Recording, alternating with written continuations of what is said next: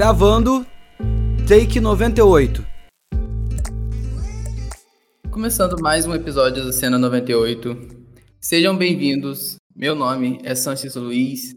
Hoje eu trouxe Augusto César para conversar comigo sobre a premiação do Oscar. Augusto, seja bem-vindo. Se apresente, por favor. Bom dia, ou boa tarde, boa noite, não sei para quem está ouvindo. É, meu nome é Augusto, eu sou formado em História, eu sou historiador, professor de História, só que no Twitter me conhecem mais por falar sobre cinema. Falar sobre Oscar, ou falar sobre cinema brasileiro, que são as coisas que eu mais gosto de falar. E é isso. Hoje a gente vai falar do Oscar. A premiação aconteceu nesse domingo, dia 25. E a gente está num momento de pandemia, né? Tivemos a maior parte das premiações aí foi por Zoom. Eu acho que acho que foi no, no Grammy a primeira que foi presencial, se eu não me engano. E confirmaram que o Oscar ia ser presencial também. Teve o tapete vermelho e as apresentações das canções que estavam indicadas foram feitas, antes também acabou que a, a, premiação mais focou apenas em anunciar os vencedores mesmos, né? Eu senti que foi, foi bem rápido até, foi uma coisa bem dinâmica. Uhum. E eu gosto, pra falar a verdade, eu gosto bastante quando não tem um, um apresentador fixo. Esse ano eu acho que, que foi, foi bem fluido, assim. Você, o que, que, você achou da premiação esse ano? A gente já vai discutir os vencedores, mas assim, no geral, você ficou contente ou você acha que, que deram muita bola fora? Eu concordo com você sobre ter sido mais dinâmico, eu realmente senti isso. Até eu achei que terminou muito mais rápido do que costuma terminar. Uh, esse ano foi bem mais rápido, foi muito mais enxuto.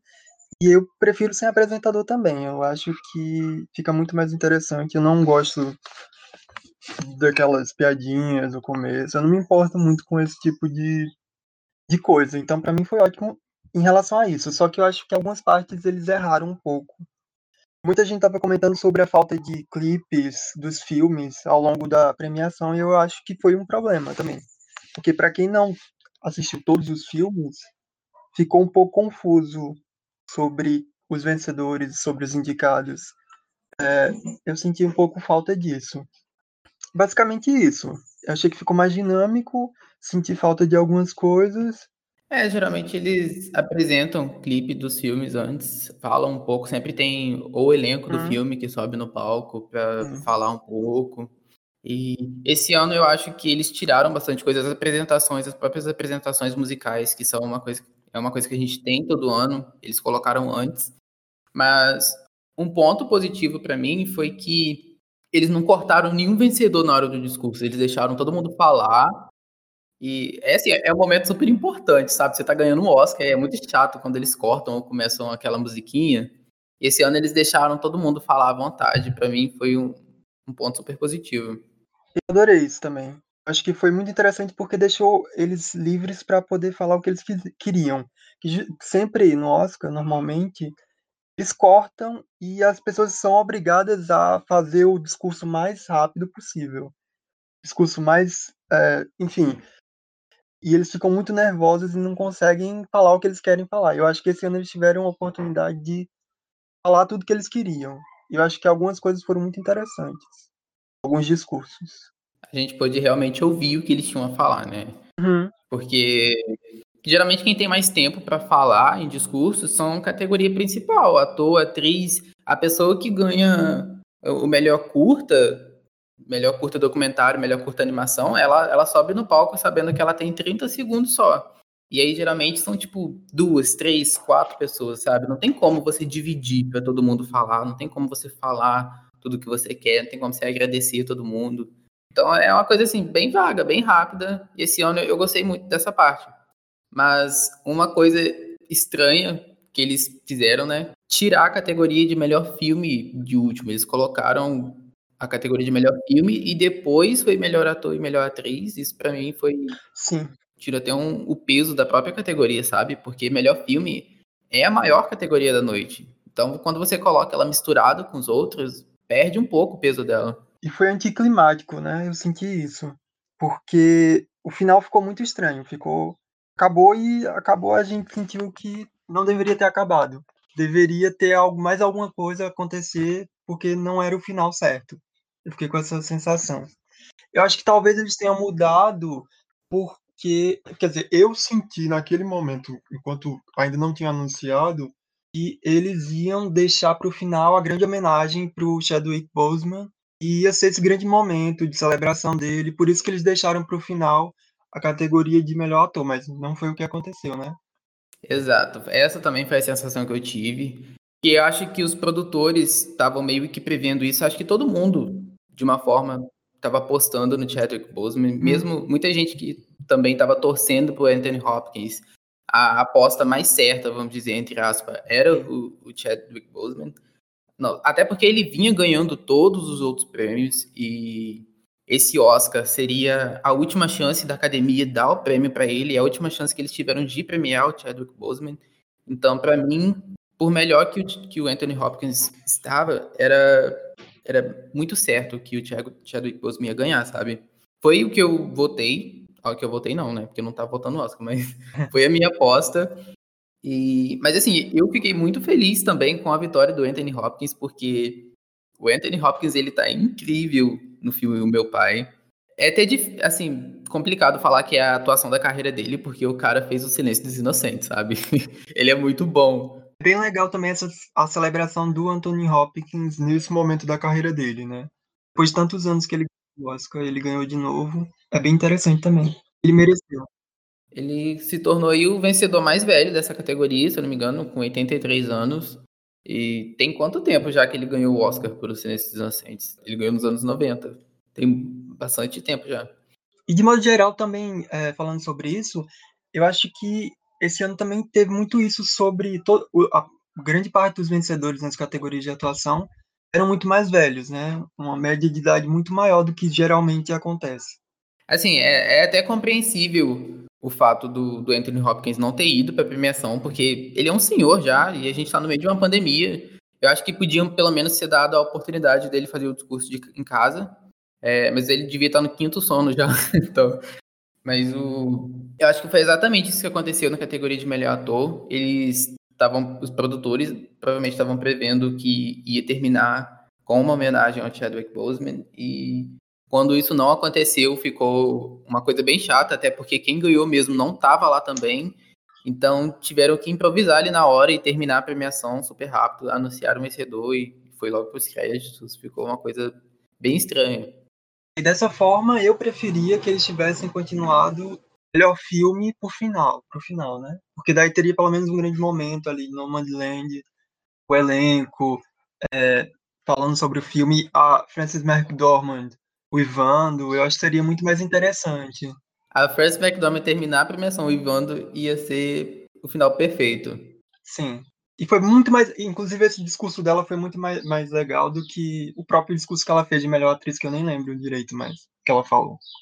Vamos, vamos começar falando das categorias técnicas, e aí a gente vai para as categorias principais. E aí, cena 98, eu vim aqui é, apostar em melhor fotografia e eu acho que no médio a gente ganha. Apesar de estar torcendo muito para Judas e o Messias Negro ou Mank. Mas é isso, minha aposta é em no médio. Eu fiquei surpreso, para falar a verdade, porque a fotografia de Mank é lindíssima. Mank ganhou essa categoria e tem uma fotografia lindíssima, mas Nomadland era o favorito nesse para ganhar esse prêmio. Então, eu, eu, acho que não só eu, mas geral estava esperando que Lente fosse ganhar essa categoria. Até porque Mank venceu o ASC, que é o prêmio do sindicato de fotografia, mas o sindicato ele não tem um histórico tão bom assim em prever os vencedores do Oscar. Para mim era certo, sabe, Nome de Lente vencer melhor fotografia. É, todo mundo tava esperando Nomadland. Eu acho que era um dos prêmios que ele deveria, quer dizer, que ele deveria não. E estava previsto para ele vencer para o filme vencer. Então foi uma surpresa no momento quando aconteceu. Só para mim, para todo mundo, eu acho, pelo menos no Twitter, tava esperando isso. Mas eu não sei, eu gostei.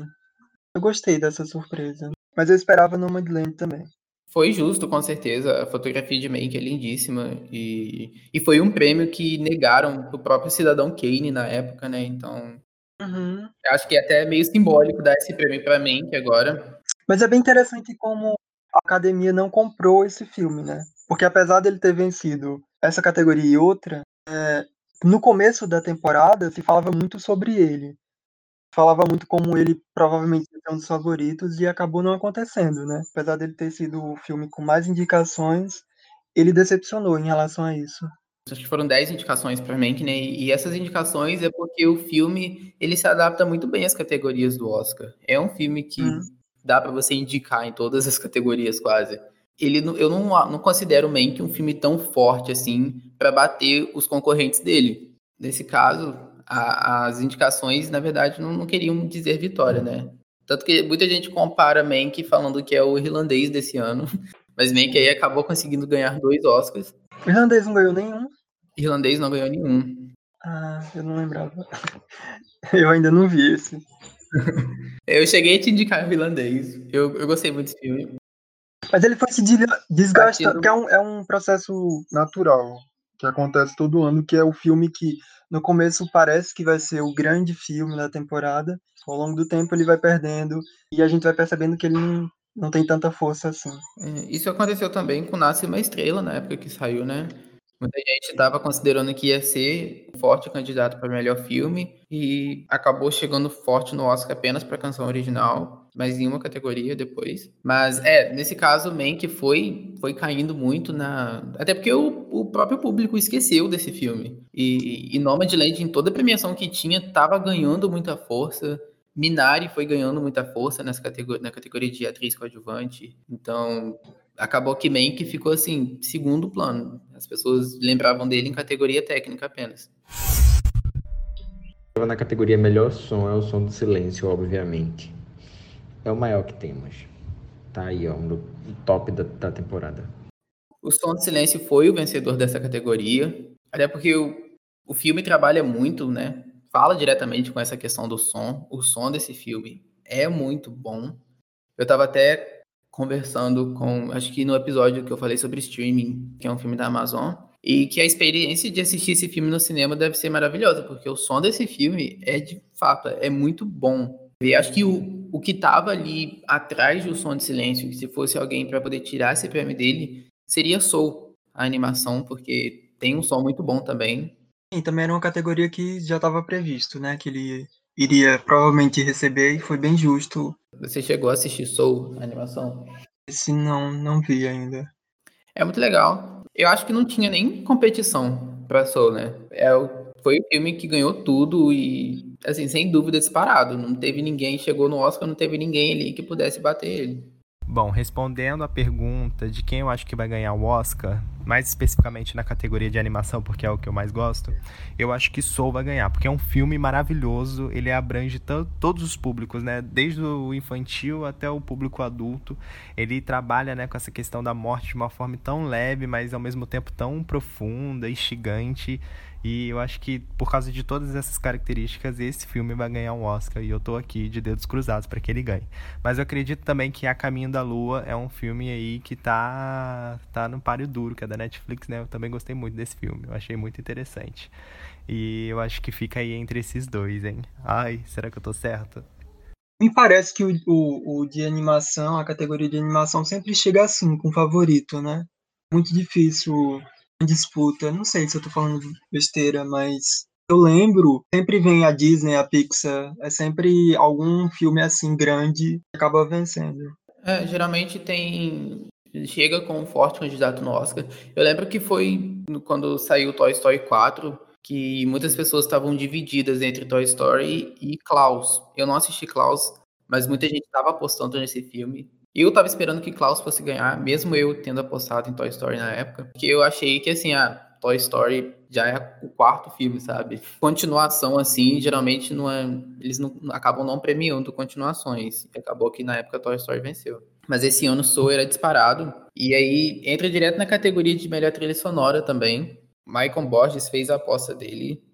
Cena 98 avisa que Soul vai ganhar o Oscar de melhor trilha sonora. Acho que Mank também é um concorrente forte, mas a minha aposta é Soul. Trent Reznor e o Ericus Ross, eles estavam com dupla indicação aí, porque eles também fizeram a trilha sonora de Mank. Eu não gostei muito de Mank, mas quando eu assisti o filme, a trilha sonora foi um dos pontos que se destacou para mim. Muita gente estava achando que talvez pudesse ter uma divisão de votos, por já que eles estão com dupla indicação, acaba dividindo e não ganha por nenhum. Mas da mesma forma que a animação veio ganhando muita força, trilha sonora também, eles acabaram ganhando todos os prêmios por Soul e nenhum por Mank. Então chegou, acho que ia ser até uma surpresa se qualquer outra trilha sonora vencesse. A trilha sonora de Minari é muito boa, eu ficaria muito feliz se vencesse também. Adorei também. É, Minari é um filme tão. Parece que se... um abraço, sabe? Quando você assiste um filme. Olá, cena 98ers. A minha aposta para esse Oscar é Bela Vingança em roteiro original.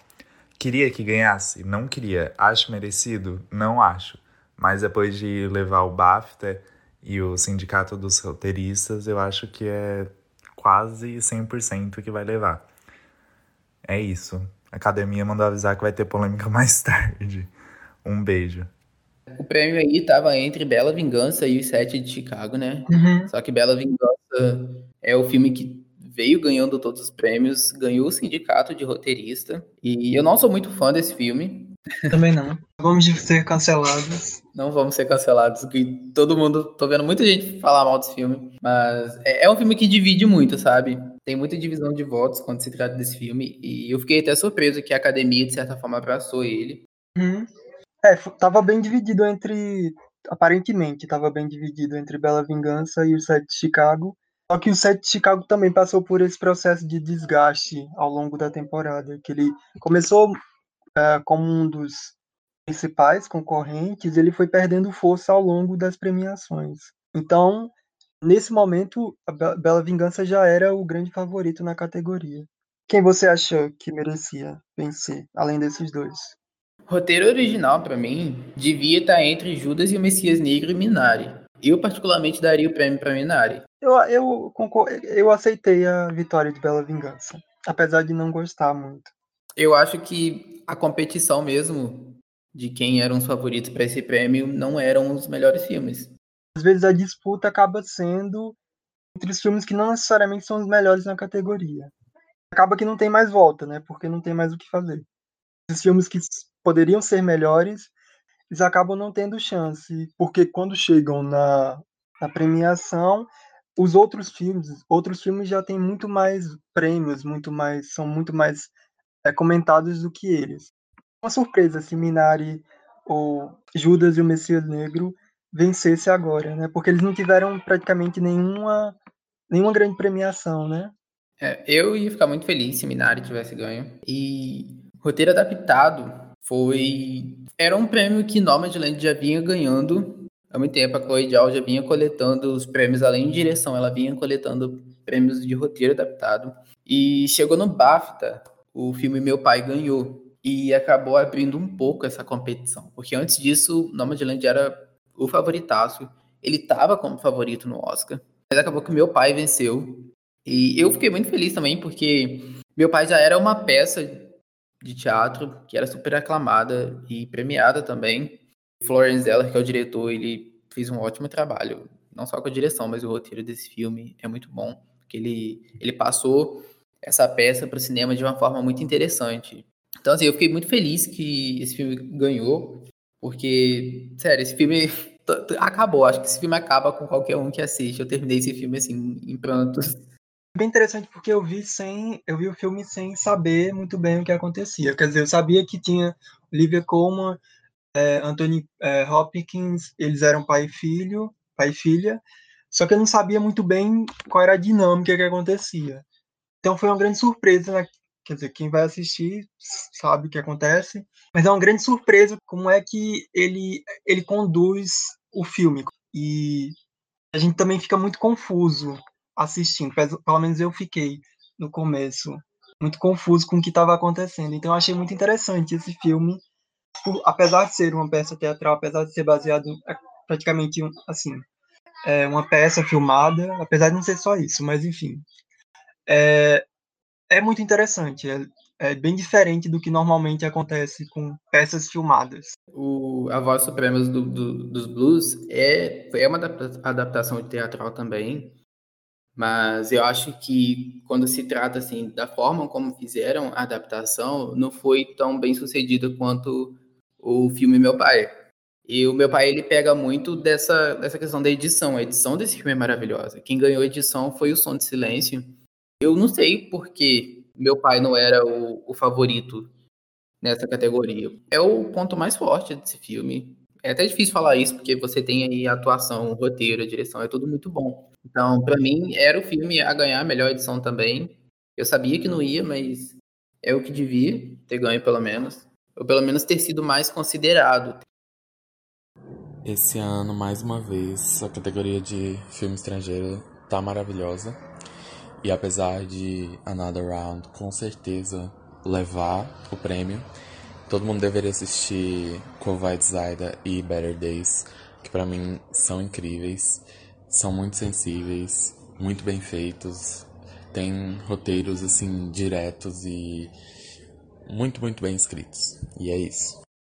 Foi o vencedor que é um filme do Thomas Winterberg, que é o mesmo diretor de A Caça, de 2012, que é um filme que eu, que eu acho que não ganhou na época. E é um filme muito bom. Foi até, eu discuti muito esse filme no primeiro episódio do, do podcast com a Jéssica. Mas é, tem, tem, é uma história, tem uma história muito triste por trás desse filme, né? Porque antes de começar a filmar, a filha dele morreu. Então foi até um, um tópico que ele falou bastante no discurso dele.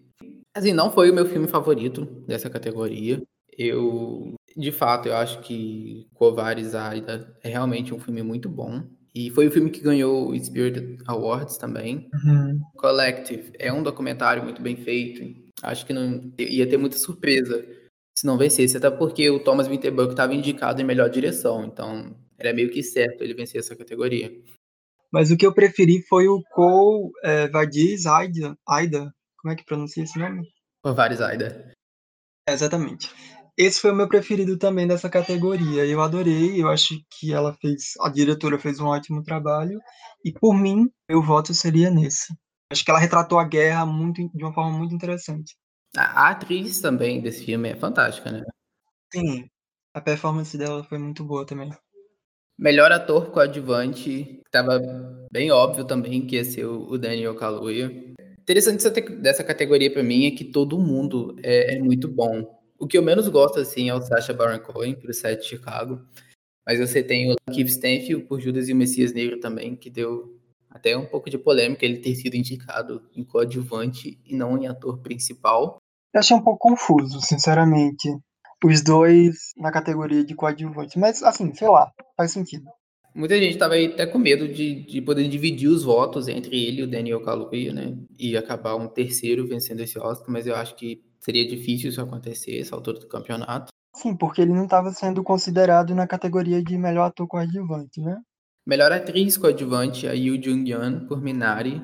Eu fiquei feliz, muito feliz com essa vitória. Foi, assim, para mim, um dos momentos altos da noite, porque essa é uma categoria muito boa. A Maria Bakalova era uma que, por um momento, ela chegou a ser considerada a forte candidata, mas é, acho que é um papel, assim, muito divisivo também, vamos dizer. Não é um papel que a academia está acostumada a premiar. Então eu fiquei, pelo menos, feliz com a indicação dela. Eu lembro que a Amanda Seyfried foi, lá no começo, ela era a grande favorita dessa categoria por Mank. E aí, quando começou realmente as premiações, ela acabou não ganhando nada. O nome dela acabou ficando muito e aí o Ju Young começou a ganhar os prêmios, ganhou o SAG, depois ganhou o BAFTA, Beauty Awards, e ela foi ganhando cada vez mais força no momento exato da premiação, sabe? Ela começou a ganhar no, no SAG Awards, que é o maior indicativo quando se trata de atuação. Sim, eu gostei muito dessa, desse prêmio também. E é bem interessante como eles estão. É, a academia está abrindo mais os olhos para os filmes, quer dizer, os filmes e os atores internacionais, né? Que é bem mais, que é bem interessante isso. Eu acho que é uma coisa que está acontecendo mais recentemente, que é eles percebendo que existem outros atores no mundo, além do americanos, britânicos. Então eu fiquei muito feliz por isso também. Infelizmente, só que é, Glenn Close, oitava vez perdendo, Eu gosto muito dela, então, apesar de não achar que seja o melhor trabalho dela, é uma agonia ela perder toda vez. Eu, eu também fico muito feliz que a academia esteja abrindo os olhos, porque ela é uma atriz coreana, ela não é não era muito conhecida, ah, nem só entre os americanos, mas ela não, não era uma atriz assim conhecida. Então ela veio aí uma força em Minari, porque para mim ela é a força do filme.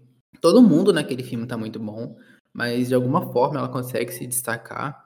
Então eu fico muito feliz assim que ela ganhou força do nada. Foi meio que a Olivia Colman quando saiu a favorita, que a Olivia Colman também não era muito conhecida nos Estados Unidos. E ela ganhou uma força assim enorme. Ela acho que ela tinha ganho só o Globo de Ouro e o BAFTA e chegou no Oscar. Ela ganhou da Glenn Close também. Mas a Jin era a minha favorita nessa categoria.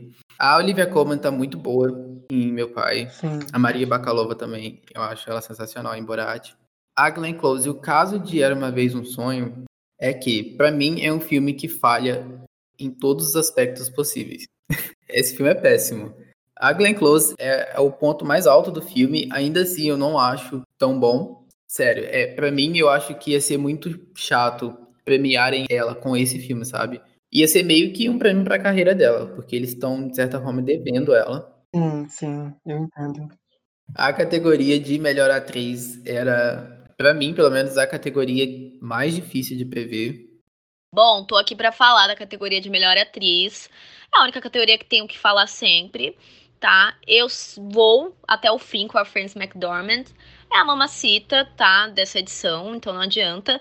E eu achei que estaria entre a Viola Davis, a Frances e a Vanessa Kirby. Só que a Vanessa Kirby foi muito fracassada, fodida. E a Carrie Mulligan chegou aí com muita polêmica, muita confusão. Tá? Os críticos esquerdomacho tudo atrás dela por causa de Promise One Woman. E eu não imaginei. Mas não vai adiantar de nada esses surtos, só provando que a Vanessa Kirby vai continuar fracassada por um papel de caracterização do programa do Ratinho da Carrie Mulligan. Mas vai dar sempre Francis, entendeu? E eu não sei nem por que não fechou entre Francis e Viola. É isso. A disputa mesmo, para mim, tava entre a Frances McDormand, a Viola Davis e a Carrie Mulligan. De verdade, eu fiquei muito surpreso que a Frances McDormand venceu. Como eu, na minha cabeça, Nomadland ia vencer melhor filme, eu acho que isso podia anular um pouco as chances dela, porque ela é produtora do filme. Então ela já meio que ia ganhar na minha cabeça, eles fariam o quê? Dariam o um Oscar de produtora para Frances McDormand e abririam a competição para outra atriz. Mas não foi isso que aconteceu. A academia deixa aí bem escancarado o quanto eles gostam da Frances McDormand. E ela é uma atriz incrível, foi super merecido. Ela e a Viola Davis, para mim, eram as duas melhores dessa categoria para mim, pelo menos, a categoria de melhor atriz é a melhor categoria. É a categoria que eu mais me interesso, até mais do que melhor filme. Esse ano tava ótimo, tava muito concorrido. Todas as indicadas estavam muito bem. Qualquer uma que ganhasse, eu ia acreditar que estava certo. É, eu acho que houve talvez uma divisão dos votos. Por isso que aconteceu o que aconteceu. Porque cada uma das atrizes, a maioria delas, pelo menos, ganhou um prêmio, um prêmio importante na temporada. Então, dava para ver que estava bem dividido os votos. Adorei porque ela merece. Agora ela entra pro hall de dos vencedores, os maiores vencedores da história do Oscar, né? E merecido para mim.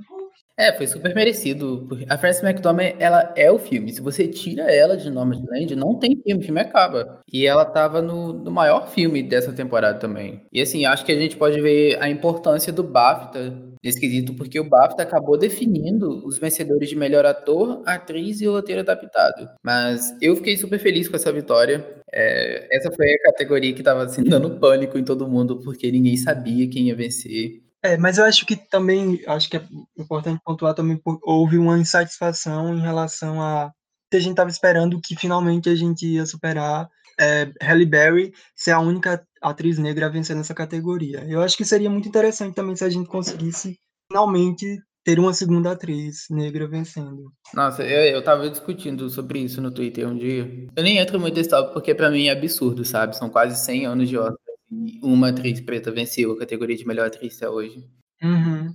É, a Viola Davis ela, é, ela, é muito querida assim na indústria. Mas aí eu fico pensando também, se nem, nem pro Chadwick Boseman eles deram um prêmio, acho que a Viola Davis talvez nem fosse a segunda opção deles nesse quesito. Ou talvez fosse, não sei, mas o principal ator que ia vencer por esse filme não venceu. Então, acho que seria até estranho eles não darem pro Chadwick Boseman e darem pra Viola Davis. Uhum. Seria, seria estranho. Ela era minha favorita, de qualquer forma também, e eu queria muito que a Viola Davis vencesse. Partindo pra direção, a categoria de direção era a única categoria que ninguém podia errar nesse bolão, porque era a categoria mais fácil da noite.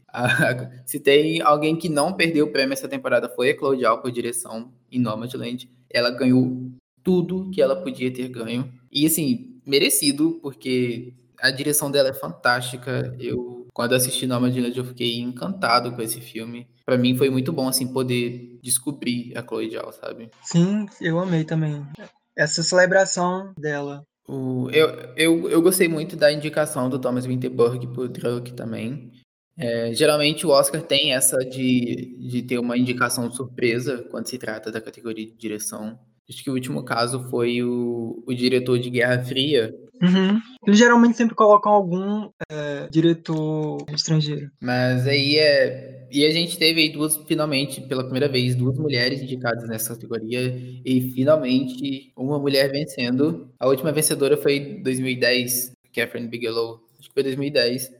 É, foi por aí. Que ela ganhou por Guerra ao Terror, né? Sim. De alguma forma, isso acaba me dando esperanças. A academia, ultimamente, ela tem me dado muita esperança, porque ano passado Parasita venceu o melhor filme. Aí esse ano a gente tem uma mulher vencendo a direção.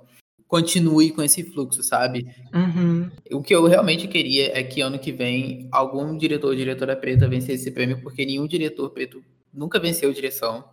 A gente tem diretores pretos que vencem a categoria de roteiro, o Barry Jenkins, o Jordan Peele, que no máximo recebem uma indicação mas nunca chegam forte para essa categoria. Se não me engano, apenas cinco diretores pretos é, foram indicados em direção. Então, é algo que eu realmente queria para o ano que vem. Porque o Oscar parece que está assim, entre aspas, porque é até ridículo falar isso, se superando, sabe? Não devia ser agora que, que mulher está ganhando o Oscar de direção, mulher que está ganhando o Oscar de roteiro. Mas é, é um passo, são passos bem pequenos e, de certa forma, bem atrasados, mas está acontecendo finalmente. Sim, é um absurdo a gente ter que falar, tipo, a primeira mulher em 90 anos, a primeira pessoa negra a vencer em 90 anos, 93 edições, enfim, foi muito absurdo. E Uma Noite em Miami eu acho que merecia mais, mais é, indicações do que recebeu. A Regina King foi o primeiro trabalho dela como diretora e ela mandou super bem. Uhum. Eu acho que seria ainda melhor a gente ter uma terceira mulher nessa categoria. A Regina King também, assim como a Viola Davis, ela é muito amada pela indústria e, e ainda uma mulher preta indicada em direção, sabe? Seria fantástico. Sim. E era um nome que estava surgindo no começo, surgindo muito forte, né? Ela acabou perdendo força com o tempo. Mas eu realmente queria que ela tivesse, que Regina King tivesse aparecido nessa categoria de direção. E por final, melhor filme, Nomadland venceu. Fiquei muito feliz, é o que eu tava torcendo. Para mim, é o filme do ano. Foi o meu filme favorito de 2020. E eu acho que antes do Oscar um pouco, a gente tinha muito essa questão de Nomadland versus os sete de Chicago. É até o que eu estava comentando, que se acontecesse de os sete de Chicago conseguir a categoria de roteiro no lugar de Bela Vingança, eu ia ficar um pouco assustado, porque era um, ia ser um encaminhamento para eles ganharem melhor filme. E acabou que a, a premiação foi passando e o Sete Chicago não ganhou nada. O que para mim tá ótimo, porque é um filme que eu não gosto também. Eu achei um filme, assim, bem medíocre. Eu fiquei muito feliz com essa vitória de Nomadland. Eu, sinceramente, não sei qual outro filme levaria, qual filme tava como segunda opção para eles. Eu acho que, de alguma forma, Bela Vingança cresceu muito na, na opinião dos votantes. Foi um filme que eles abraçaram. É, eu não sei em qual posição esse filme ficou, mas Minari para mim seria um filme que seria super interessante ver levando. Eu acho que é um filme que combinaria super com essa categoria também. Eu acho que pela vitória em roteiro, que geralmente é o que se é o, o que indica que provavelmente Bela Vingança estava muito querido entre. Porque justa... geralmente a gente sempre tem essa dobradinha. Ganhar roteiro e filme junto, né? Nos últimos anos geralmente aconteceu isso. E aí, quando Nomadland perdeu o melhor roteiro adaptado, e depois perdeu fotografia, eu comecei a ficar um pouco preocupado, porque e ele perdeu edição também. Até Green Book ganhou o melhor eh, roteiro original na época, para depois assim, vamos dizer entre aspas, ser uma razão para ele vencer melhor filme. Porque isso não, não, não explica nada, mas Nomadland acabou perdendo umas categorias chaves. E aí eu comecei a ficar um pouco nervoso, porque eu falei, cara, eu não sei se isso vai influenciar na vitória para melhor filme, mas acabou que levou, fiquei muito feliz. É, a gente teve alguns ótimos filmes indicados, fala a verdade. Meu pai, Judas e o Messias Negro, Mank, é, Minari. Mank? Não, Mank não. eu ia falar Minari, eu falei Mank. É, eu acho que foi uma ótima seleção. É, Nomadland era o meu preferido também. Acho que era o que melhor representava, mais gostei de ver. E o melhor, o melhor pacote, né? Exal. Eu fiquei muito feliz, inclusive, que Nomadland ganhou melhor filme, é, direção e melhor atriz. Eu acho que foi um ótimo trabalho. Eu adorei. É, eu tava prevendo que Nomadland ia sair com quatro Oscars, mas eu fiquei muito feliz porque pelo menos ele em roteiro ele perdeu para meu pai, então foi merecido também. E melhor atriz foi para Frances McDormand, que também foi super merecido. Mas é isso, Augusto. Muito obrigado pela sua participação no podcast. Muito obrigado a todo mundo que, que ouviu o podcast, que ouviu esse episódio, que chegou até aqui. E é isso, gente. Valeu.